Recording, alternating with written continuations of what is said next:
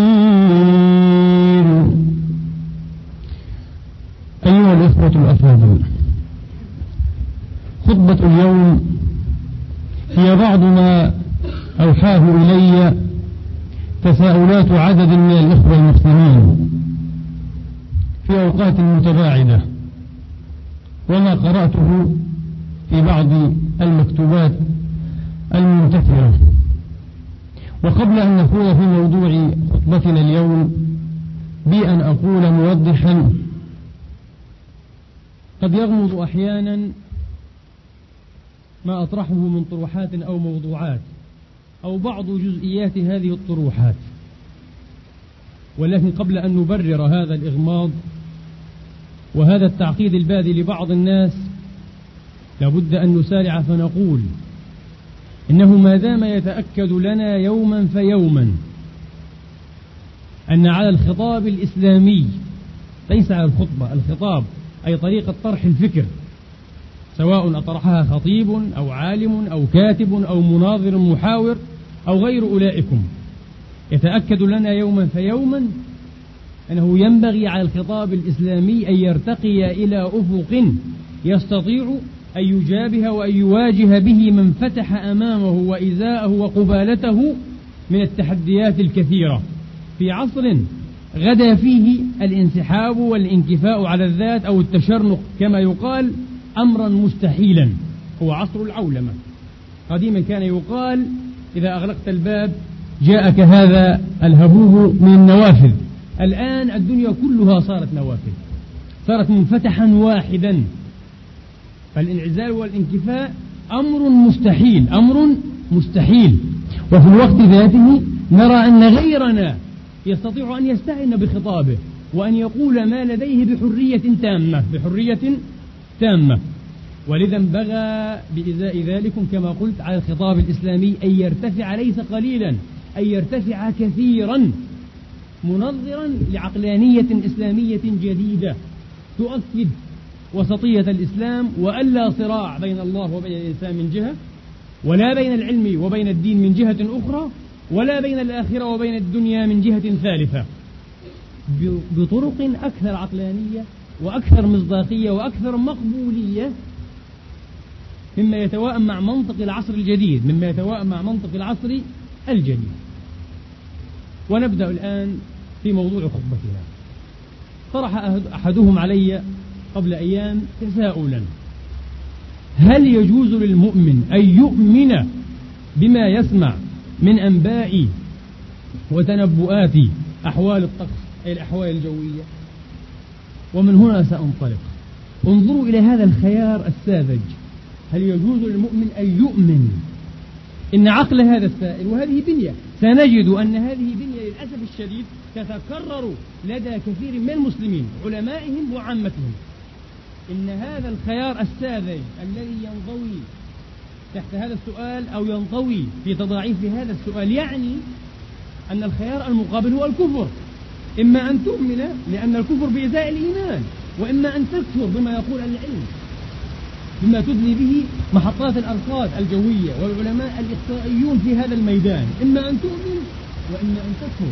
وهذا بذاته يعني وبخطورة أن عقل هذا السائل أو مثل هذه البنية العقلية ليست مهيئة ولا مرتبة أن تستقبل من حقائق العلم إلا ما كان كحقائق الإيمان. أي ما يؤخذ مأخذ, مأخذ التسليم. أي ما يؤخذ مأخذ التسليم. لأن حقائق الإيمان يفترض فيها التسليم. يفترض فيها التسليم. الخطوة طبعا نهائية. إذا إما أن تؤخذ على هذا النحو وإما أن لا تؤخذ وبالتالي فليست هناك منجوحة وليس هناك مجال.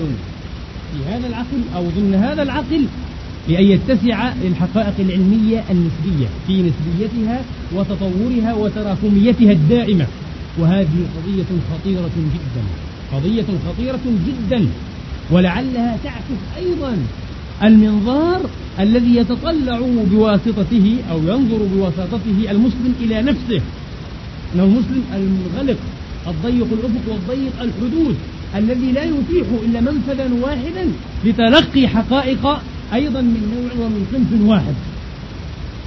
إذا هو في معركة وهمية مع العلم دون أن يبني. مع أنه يردد صباح مساء أن ديننا هو دين العلم. ونلخص في موضوعنا من جانب آخر لأن هذه مقدمة فلسفية نوعا ما ستتضح أو تضح إن شاء الله تعالى أثناء الكلام الطويل. يا إخواني كل ما يمكن التنبؤ به أغلبيا طبعا التنبؤ قضية أغلبية. فكرة التنبؤ المطلق نقضته الفيزياء الحديثة. وبالذات العلم المعروف بالكاوس هو علم جديد يعرف بعلم الشواش أو الفوضى أو اللا خطية الكاوس. وقد اقتضت الفيزياء الحديثة مئة عام كاملة. مئة عام حتى تقضي على مبدأ نيوتن في التنبؤ أو في النبوئية المطلقة. مئة سنة. وسأشرح هذا أيضا شرحا أقربه الأفهام بعد قليل أو بعد قليل إن شاء الله.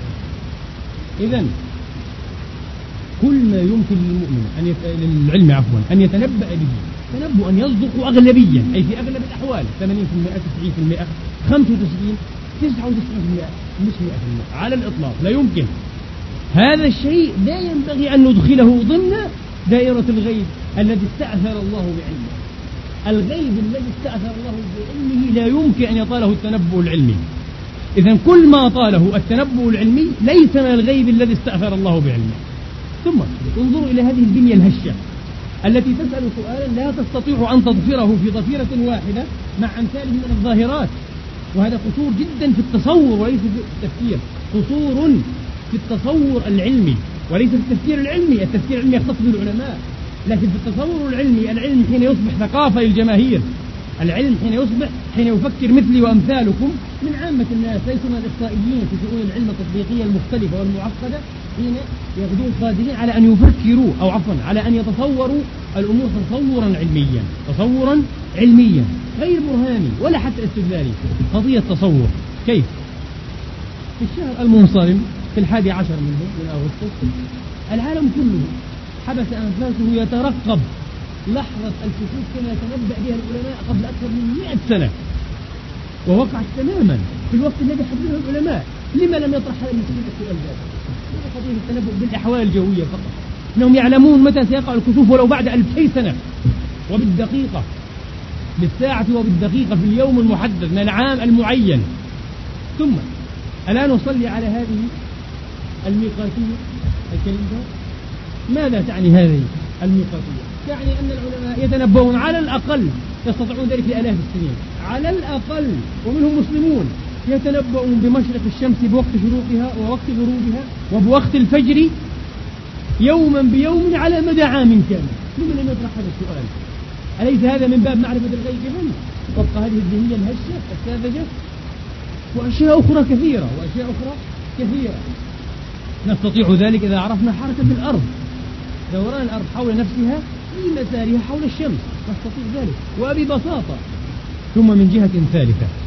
لما يجعل التنبؤ العلمي مؤشرا يؤشر إلى تحدي المشيئة الإلهية أو يحد من طلاقتها أو يحد من طلاقتها لما لا يجعل هذا التنبؤ العلمي برهانا على حكمة الله على تدبير الله على ربوبية الله الكون من جهة ومربوبية الكون لله من جهة أخرى. نعم الشمس والقمر بحسبان. الشمس والقمر بحسبان. انظروا بالله عليكم مدى الرحابة والثراء والغنى الذي تدل إليه وعليه الآية الكريمة. بين آيتان في موضعين من كتاب الله. مرة في يونس ومرة في الإسراء. هو الذي جعل الشمس ضياء والقمر نورا وقدره منازل. لتعلموا عدد السنين والحساب. وجعلنا الليل والنهار آيتين فمحونا آية الليل وجعلنا آية النهار مبصرة. لتبتغوا فضلا من ربكم ولتعلموا عدد السنين والحساب. إنه الحساب مطلقا عن كل قيد أو إضافة.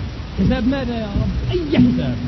كل حساب يمكن أن يعرف وأن يتوصل إليه بمعرفة حركات هذين الجرمين. الأخيرين العزيزين. الشمس والقمر فالآية تدل عليه وتؤشر إليه وتريد أن نفتح له وأن نرتاد ميدانه. والحساب ليس حساب الشروق والغروب ليس حساب الأيام والأسابيع والشهور والسنين. إنه أوسع من ذلك الحساب هكذا مطلقا عن كل قيد أو إضافة. والحساب إلى عظمة القرآن إلى مدى هذه الغزارة وهذا الغنى في ألفاظه. عدد السنين والحساب بنا إذا أن نتساءل الآن. أينطوي عقل مثل هذا السائل أو هذا المتسائل الحائر المتردد على صراع موهوم بين العلم والدين؟ يحسب أن هناك صراعا بين الإسلام وبين العلم. أم ينطوي على اعتقاد لا أدري من أين استسلفه ولا كيف تأثر به ولا كيف انحدر إلى أعماق نفسه اعتقاد إغريقي وثني أو توراتي باطل شركي يدعي أن الله عز وجل به حاجة وبه إرادة أن يخلي الإنسان وأن يتركه جاهلا مقموع الوعي مسحوق الإدراك. هذا منطق برمسيوس وهذا منطق التوراة أيضا في سفر التكوين وليس منطق القرآن بحال من الأحوال. حين نبدأ بتصوير القضية يا إخواني أي قضية؟ حين نبدأ تصوير القضية تصويرا خاطئا. ولو في زاوية حادة ضئيلة جدا. وهذا ما سأشرحه في مستوى آخر من البيان وفق نظرية الكاوس أو وفق معطيات الكاوس أو نظرية اللا خطية بعد قليل إن شاء الله تعالى. حين نبدأ بهذا التصوير بطريقة خاطئة ولو بزاوية حادة ضئيلة صغيرة سينتهي بنا الأمر إلى فوضى هائلة. تجعل الصراع ناشبا ومحتدما بين العقلية الإسلامية أي الدينية وبين العقلية العلمية. بين العلم والدين وسنعيد للأسف الشديد. سنعيد مرة أخرى الصراع. القرى الوسطي الذي نشب بين الكنيسة أو بين المؤسسة الروحية وبين المؤسسة العلمية. سنعيد في عالمنا الإسلامي ونحن نرى بوادر ذلك في خطاب كثير من هؤلاء الظلاميين. ونجيز لأنفسنا, لأنفسنا أن نسميهم حقا كما يسمون أعداءهم ظلاميون لأنهم فعلا ظلاميون. لا يدرون ماذا يفوهون البداية خاطئة. وسأضرب المثال النموذجي أو النموذجي الشهير. حين أصرت الكنيسة في العصور الوسيطة على تبني النظرة والتصور البطليموسي للعالم. الأرض هي مركز الوجود ومركز الأرض وسيدها. هو الإنسان العتيد. إذن هو مركز الكون. anthropocentrism anthropo أي الإنسان يعني. البشر. anthropocentrism مركزية هذا البشر. مركزية الإنسان. حين أصرت الكنيسة على تبني هذه النظرية التي لم يفصح عنها بحال من الأحوال الكتاب المقدس لكنها جعلتها من ضمن مقررات الاعتقاد من ضمن مقررات الاعتقاد. ما الذي حصل؟ بفضل جهود اثنين كوبرنيكوس وكيبلر يوهانس كيبلر تزحزح تزحزح هذا الوضع وصار وضع الأرض والإنسان بالتالي أكثر جانبية وأكثر هامشية جدا جدا. فبعد ذلك أسيء إلى قضية الدين وإلى وضع الإنسان. قضية الدين ضمن المؤسسة الكنسية ووضع الإنسان ضمن الطرح العلمي ذاته. لأن الإنسان ما زال أو لم يزل مصرا على تبني نظرة إقليدية هندسية لمركزيته. أنه يتبنى المركزية الهندسية. الله عز وجل لم يفسع عن ذلك. الآن لو جئنا إلى مركزية الإنسان حسب المنظور القرآني. نعم الإنسان مركز. وهو خليفة الله في الأرض وله سخر الله ما في السماوات وما في الأرض جميعا منه. إذا يتمتع المركزية وفعلا كرمنا بني آدم. لكن هل هي مركزية هندسية؟ هل هي مركزية وسط الدائرة؟ هل هي مركزية أقليدية؟ كما أستحب أن أسميها ليست مركزية أقليدية إنها مركزية معنوية. الإنسان مركز الوجود لا هندسيا ولكن معنويا أدبيا باعتباره خليفة الله في الأرض وأن الله زوده بالأدوات التي يحقق بها معنى الاستخلاف ومضمون الاستخلاف ومقاصده وأهدافه وباعتبار أن الله سخر له ما في العوالم. نعم إنه كائن مركزي إنه كائن مركزي لكن بمعنى آخر ليس بمعنى هندسي وهكذا أسيء إلى الدين كما قلت وإلى الإنسان ذاته. الآن يصور الإنسان على أنه بهيمة أو حيوان أو إنسان نصف بهيمة متحدر من سلالات الحيوانات. ولما لا يسلك كما تسلك هذه البهائم والدواب؟ لقد أسيء أيضا إلى الإنسان نفسه. أسيء إلى الإنسان نفسه. وصرنا إلى عصر يسميه عميد فلاسفة القرن العشرين الألماني مارتن هايديغر. يسميه عصر الهوس الجماعي. total mania نوع من الخبل الجماعي أصاب الإنسان. لقد فقد مصداقيته العقلية. لقد غدا, غدا تفكيره غدا تفكيره مرتبكا ومشوشا إلى حد تراجيدي مأساوي. عصر الهوس والمانيا الجماعية الشاملة. هكذا يسميه هايديغر وشيء مرتين. فلا ينبغي أن نقع نحن في نفس الفخ في نفس الشرك الذي ينصبه الجهل وقلة الاطلاع وعدم التعمق في درس القضايا وادعاء أن الإنسان قد يملك الحقائق كلها تصويرا وتصديقا ومحاورة بمجرد أنه قرأ بعض الصفحات مما قال الأقدمون كلا الأمر أعقد من ذلك بكثير الأمر أعقد من ذلك بكثير. وأن نعود إلى قضيتنا الأساس وأن نعود إلى قضيتنا الأساس. إذا كان التنبؤ العلمي يعني تحديدا لمشيئة أو لحرية المشيئة الإلهية وطلاقتها فهذا لا يعني لدينا إلا أن صاحب هذا الطرح يفهم أن الله يفضل منهجا لا منهج في إدارة الكون. الله يدير الكون بلا منهج وبالتالي يسقط كل معنى لمثل هذه الآيات. إن كل شيء خلقناه بقدر وقدره تقديرا. الشمس والقمر بحسبان والسماء رفعها ووضع الميزان وقدره منازل لتعلموا عدد السنين والحساب. إلى غير هذه الآيات كل يجري لأجل مسمى. كل في فلك يسبحون. لا الشمس ينبغي لها أن تدرك القمر ولا الليل سابق النهار وكل في فلك يسبحون. كل هذه الآيات المتظاهرات التي تؤكد وتدعم أن الله تبارك وتعالى شاء أن يختار منهج الدقة والحكمة والتقنين في تسيير الكون وانظروا الآن إلى تعميق هذا المعنى دينيا. من منظور ديني بحت. القرآن يفيدنا ويدلي إلينا بهذه الحقيقة. الله عز وجل يفعل بوسائط يفعل بوسائط بأسباب بسنن. على رأس هذه الوسائط والأسباب والسنن الملائكة. قل يتوفاكم ملك الموت. توفته رسلنا وهم لا يفرطون. ولو ترى إذ يتوفى الذين كفروا الملائكة يضربون وجوههم وأدبارهم. الذين توفاهم ملائكة طيبين. فأرسلنا إليهم روحنا. ما كان لبشر أن يكلمه الله إلا وحيا أو من وراء حجابا أو يرسل رسولا فيوحي بإذنه ما يشاء. هذه بعض وظائف الملائكة بعض وظائف الملائكة. والملك على أرجائها. ويحمل عرش ربك فوقهم يومئذ ثمانية. إن الملائكة لها وظائف كونية. تماما يمكن أن يترجمها العلم الحديث بالصياغة الرياضية فيما يعرف بالقوى العاملة في الكون. القوى الجاذبية الكونية أو القوى النووية الضعيفة أو القوية أو الكهرومغناطيسية. يمكن تماما لا سيما وأنها كائنات روحانية كائنات نورانية.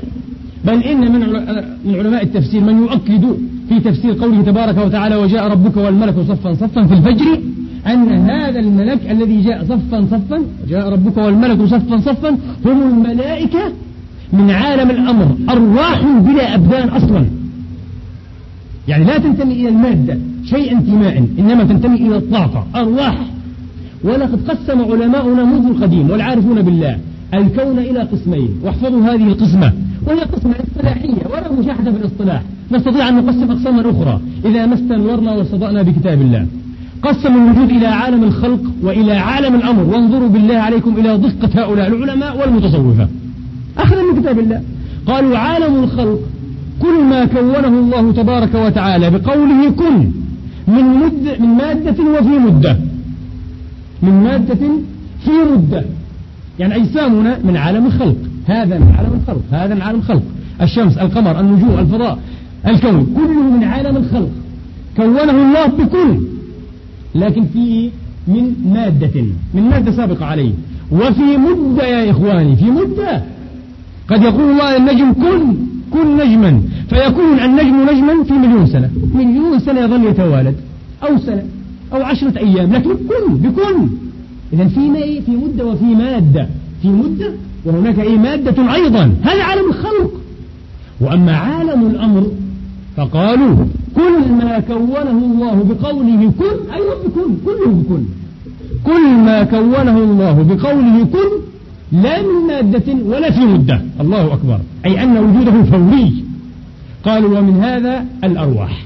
أرواح الإنس. والجن والملائكة والحور العين والمتروحنين الذين لم تلابس أرواحهم مادة ولم تلابس إيه؟ أرواحهم المادة. قالوا هذا من عالم الأمر هذا من عالم الأمر. إذا لا يجوز لمتمعقل أو جاهل أن يتشبث بكلمة كن فيكون ليرى أن الله يفضل المنهج الفوري في عالم الخلق كلا. إنما يقوله العلم عن التطور وليس تطور عضوي. ليس تطور داروين ولا مارك أمثال هؤلاء. التطور عموما في الكون. اجتماع النقائض في الكون وصراع النقائض حتى يتولد إيه أوضاع جديدة باستمرار. هو ما يقول علماؤنا وهو ما يقول القرآن الكريم. إن مثل عيسى عند الله كمثل آدم. خلقه من تراب ثم قال له كن فيكون. والقرآن يحدثنا أن آدم جاء خلقه على مراحل طويلة أليس كذلك؟ حين ظل كذلك أربعين سنة. هكذا قال علماؤنا. أربعون سنة حتى صار آدم آدم. حتى صار آدم آدم. وكذلك عيسى حملت به أمه تسعة أشهر كوامل وقد ذكرت ذلك مرة أو مرات لكن كن فيكون لأنه من عالم الخلق يحتاج إلى مادة ويحتاج إلى مدة إلى زمن. ولذا قال تعالى كن لم يكن فكان مع أنه يمثل بما قد كان عيسى وآدم. وقد انتهى انتهيا. وتوفاهما الله. ومع ذلك يريد أن يفهمنا فعل هذا القانون الإلهي. كن فيكون. عملية صيرورة في الخلق. عملية استمرارية تحتاج إلى زمن. هذا لا يفهمه كثير من هؤلاء المتمعقلين المتحذلقين ينكرون كل نظرية وكل حقيقة علمية لأنهم يرون أن منهج الله هو الفور في الخلق. في لحظة انتهى كل شيء خلاص. ما في تطور ما في ارتقاء ما في ثنائية في الوجود. ما في ثنائية في الوجود. وفي المقابل أيضا يرون أن الله يفضل اللا منهج كمنهج للكون. ما في حكمة ما في تقدير ما في سنن. ما في أشياء يمكن أن يصوغ العلم صوغا رياضيا يمكن بعد ذلك من التنبؤ العلمي. إذا عرفت القانون تستطيع أن تتنبأ حقيقة. والآن نأتي إلى خطية التنبؤ من منظور علمي أكثر دقة. هل حقا يستطيع العلم أن يتنبأ تنبؤا يشارك به الله في تنبؤ دقيقا تماما مئة في المئة. كلا العلم لم يدعي هذه العجرة في نفسه. العلم دائما يؤكد على نسبيته أو نسبويته أنه نسبي. العلم يرجح ولا يقطع العلم يرجح ولا يقطع إنه يتسم بالنسبية أبدا. ولذا هو في في طور تراكمي وتكاملي أبدا أيضا. أبدا. طالما هناك إنسان وطالما هناك وجود فالعلم يتكامل. والعلم يغتني. والعلم يستمد ويستمر أبدا. ولنأتي إلى قضية الأحوال الجوية بالذات لتروا عمق المسألة. لتروا عمق المسألة. في الخمسينيات والستينيات بالذات حين خطأ حين خطأ الإنسان أو قطع خطوات كفاح جديدة إذ أمد مراكز الرصد أو الأرصاد الجوية بوسيلة جديدة هي القمر الصناعي أو الاصطناعي الذي صار بدوره, بدوره يرسل إلى القواعد الأرضية في كل يوم ثمانية مليون معلومة. ثمانية مليون معلومة عن كل ما يتعلق بحركة السحب وحركة الرياح وتيارة الحمل الحرارية والبرودة والرطوبة وما إلى ذلك. ثمانية مليون معلومة تحلل في الحواسيب الضخمة العملاقة ثم وفق ما تكون النتيجة يأتي التنبؤ. في البداية قبل أن يدعم عمل أرصاد بهذه الأقمار الصناعية العملاقة المتطورة جدا كان التنبؤ الجوي يصدق اليوم أو بعض يوم. بعد هذه الخطوة أو اصطناع هذه الخطوة صار يصدق اليومين ثم تضاعف لثلاثة لستة لعشرة أيام والآن زاد يفوق العشرة أيام. لكنه يصدق أغلبيا في أكثر الأحيان وفي بعض الأحيان لا يصدق. وفي في بعض الأحيان لا يصدق لماذا؟ فلنعد إلى القضية ولنوضحها بأسلوب إن شاء الله يمكن أن يفهمه الجميع. كما قلت لكم النظرية النيوتونية التي طرحها السير إسحاق نيوتن كانت تنص في ميكانيكا الأجرام السماوية على أن الحركة العزيزة الأثيرة المفضلة هي الحركة التي يمكن أن تسمى بالحركة الخطية. تعبر عنها وتترجمها المعادلات الخطية. بمعنى بمقدار ما تضع من قيمة تخرج لك في المقابل في طرف المعادلة أبدا. أو ما يماثلها. إما تخرج إيه؟ هي أو يخرج ما يماثلها. هذه هي الخطية في الحركة هذه الخطية في الحركة. المدفع مثلا حين يطلق قذيفته أو مقذوفته بقوة معينة تبلغ مدى محددا. إذا زدنا في القوة زاد المدى بمقدار ما زدنا في القوة. حركة خطية. حركة خطية. ولكن تعلمون قصة المثل مثل القشة التي قسمت ظهر البعير إن هذه القشة تماما يصطنعوها الفيزيائيون المحدثون كمثال على اللا خطية على الكاوس. كيف؟ حين تضع حملا على ظهر الجمل ينحني ظهره. إذا زدت الحمل ضعفا زاد الانحناء ضعفا أيضا. وهكذا إلى أن يكون آخر ما تضع ربما قشة. ضغصا قشة واحدة. يعني وزنها شيء من الجرام. هذه القشة تقسم ظهر الجمل. يقع إلى الأرض من توه لليدين والفم يقسم ظهره. قوة بسيطة جدا. وسبب صغير تافه جدا. نتجت عنه نتيجة غير محسوبة. ولم يتكهن بها ولا يمكن التنبؤ أو التكهن بها. قوة هائلة أو أثر أو نتيجة هائلة. هذه هي اللا خطية هذه هي اللا خطية في الطب أو الفسيولوجيا أو علم الأمراض القلب المعافى الصحيح السليم يعمل بنشاط وبعافية كاملة. فجأة تحدث فيه تقبضات غريبة قد تؤدي إلى وفاة صاحبه. لا يمكن للطبيب أن يتنبأ بهذه التقبضات. لماذا؟ لأن المسؤول عنها هو ما يعرف بالقوى المحركة اللا خطية والآن في المستشفيات العظمى في العالم لا يكاد يوجد فريق عمل. فريق علمي يعني من أطباء. آه، مختصين في علاج أمراض القلب إلا وفيهم مختص واحد على الأقل. مختص في ماذا؟ في علم القوى المحركة اللا خطية إنهم يدرسون هذا بدقة وإتقان قدر ما يستطيعون ولم يصلوا إلى شيء في بال إلى اليوم. ولنعود إلى قضية التنبؤ بالطقس أو بالأحوال الجوية. في الخمسينيات والستينيات نظرا لما ذكرت صار الأمل قريبا في أن الإنسان سيتمكن من التنبؤ بأحوال الطقس بدقة متناهية دقة مرضية على الأقل. وجاء العالم الأرصادي الكبير إدوارد إن لورنس ووضع نموذجا معينا وفق معادلات فيها ثلاث متغيرات إكس وواي وزد المهم خلص في النهاية إلى أن أسبابا بسيطة صغيرة قد لا ندخلها في الحسبان تؤدي بأخرة في آخر الأمر إلى نتائج مهولة لا يمكننا التنبؤ بها أي بهذه النتائج المهولة لماذا؟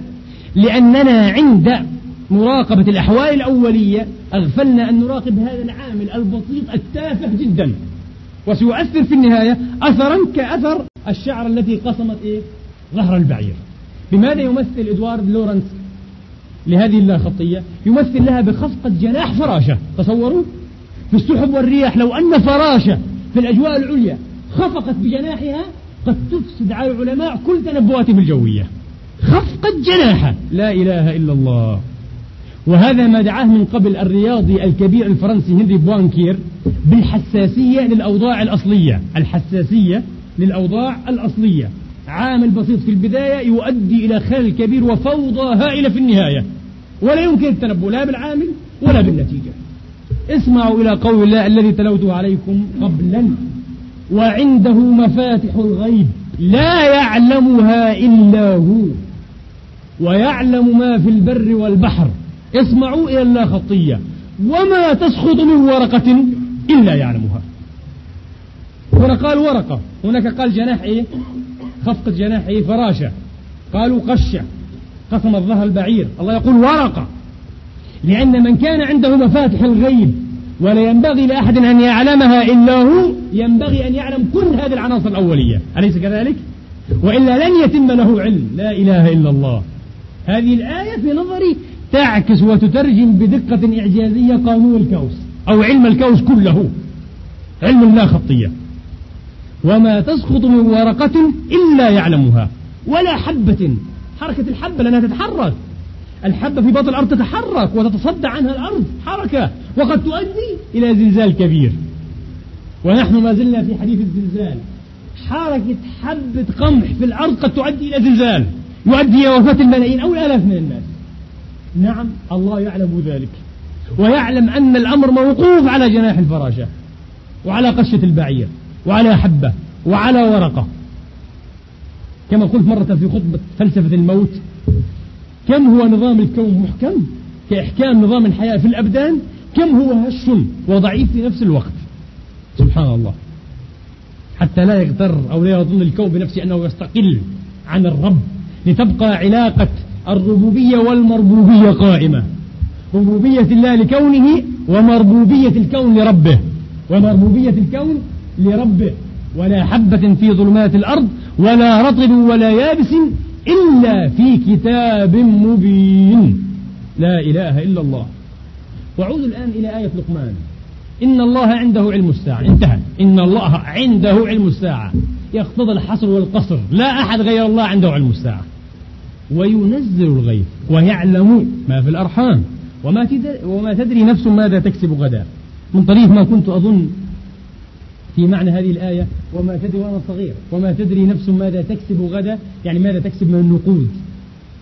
يعني يذهب إلى العمل فيكسب. وهكذا الآن قد يفسر بعض الكبار وبعض الخاصة منا بعض المفاهيم والدلالات القرآنية بإطار فكري متخلف وساذج. كما فسرت أنا وأنا صغير هذه تكسب تكسب يعني كسب النقود. والآية تتحدث عن ماذا؟ عن كسب الأفعال والنوايا عن كسب الأفعال والنوايا لها ما كسبت وعليها ما اكتسبت. هذا هو وليس كسب النقود. وما تدري نفس ماذا تكسب غدا وما تدري نفس بأي أرض تموت. إن الله عليم خبير. أليس بالله عليكم يستثيركم ويحفزكم؟ هذا التعبير الشاذ بين هذه التعابير جميعا بخصوص قضية الغيث. بخصوص قضية الغيث. لم يقل الله تبارك وتعالى ويعلم متى ينزل الغيث. أو ويعلم متى ينزل أي الله عز وجل الغيث. وإنما قال وينزل الغيث. لماذا؟ في إشارة واضحة إلى أن هذا الباب مما سيفتح للإنسان وسيفتح للعلم يتحرك في ميدانه ويجول. جول أيها العلم وتنبأ. اعرف القوانين كما عرفت القوانين الحاكمة على حركة الأرض والشمس والقمر وتعرف الشروق والغروب والكسوف والخسوف. اعرف هذه القوانين وستعرف أيضا باستمرار معرفة أدق وتوقعا أقرب إلى الصواب ما يتعلق بأحوال الطقس وهذا ما يفعله العلم. هذا ما يفعله العلم. إغراء قرآني. إذا لم يقل ويعلم متى ينزل الغيث لا وإنما قال ينزل الغيث ويعلم ذلك ويعلمه غيره جزء علم. علما جزئيا نسبيا. اسمعوا إلى قول الله تبارك وتعالى. أو عفوا إلى قول النبي عليه الصلاة والسلام في تفسير قول الله تبارك وتعالى ويعلم ما في الأرحام. السؤال العتيد الممل. الذي أملنا لكثرة ما سمعناه السونار والألترا ساوند والكلام الفارغ هذا. كيف؟ وقد علمنا ذكر أو أنثى كيف؟ النبي فصل في هذه القضية منذ زمن بعيد. فقد أخرج البخاري في صحيحه. عن أنس بن مالك رضي الله عنهم وأرضاهم أجمعين. قال قال رسول الله عليه الصلاة وأفضل السلام إن الله تبارك وتعالى وكل بالرحم ملكا. وكل بالرحم ملكا.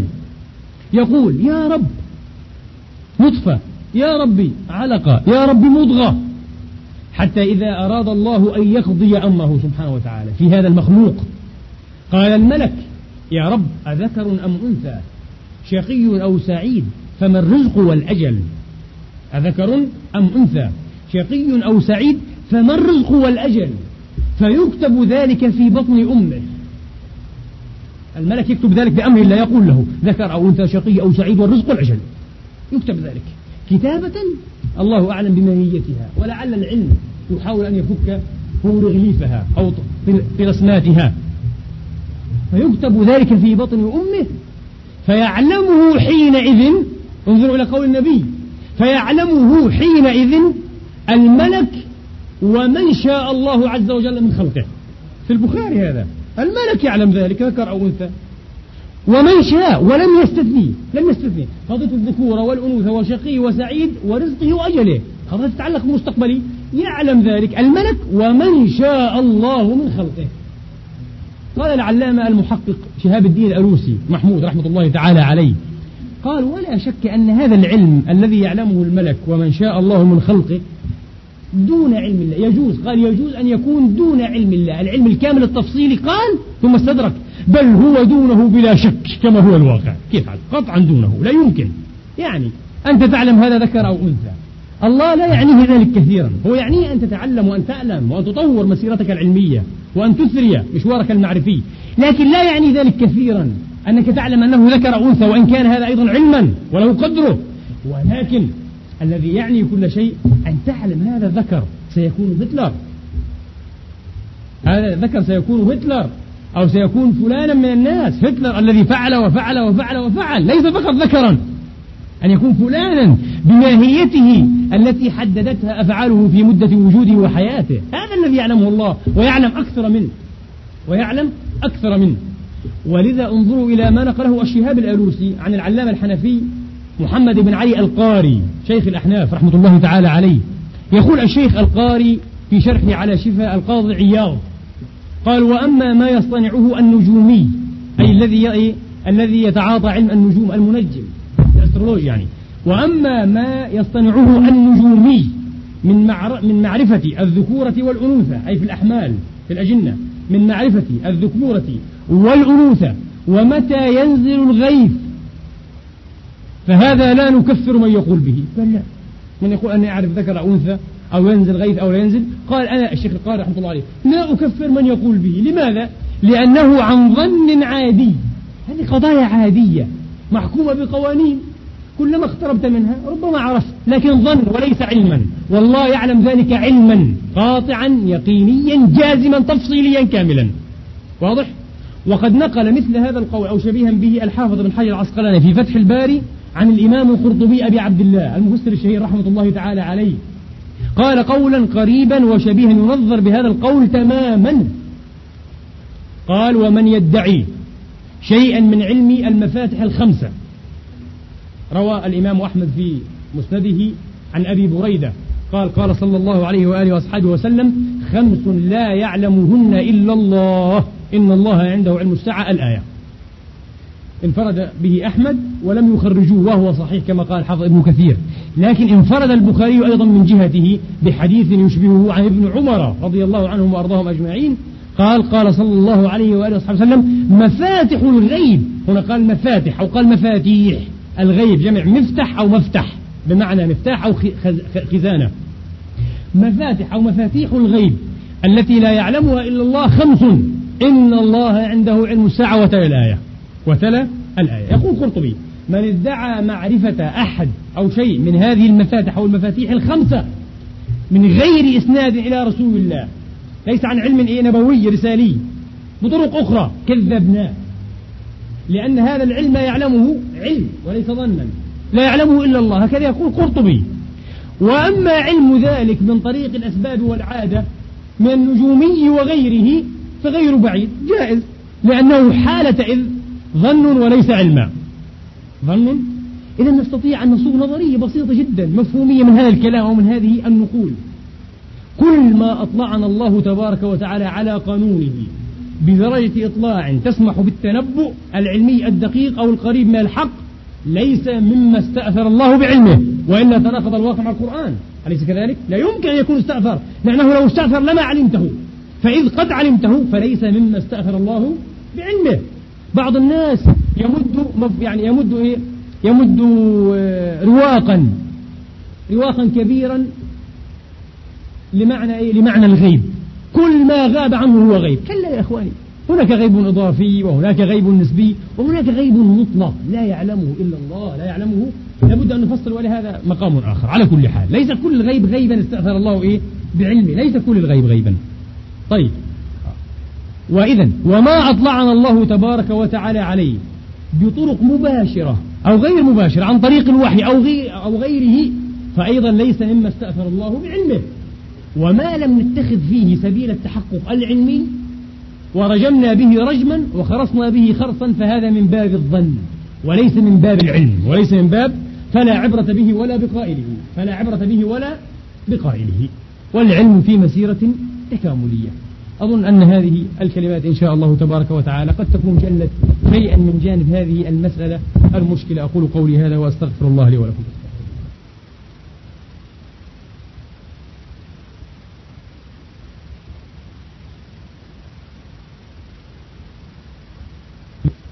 بمعنى ما بالقوانين الحاكمة في الكون. بالقوانين الحاكمة في الكون. لماذا؟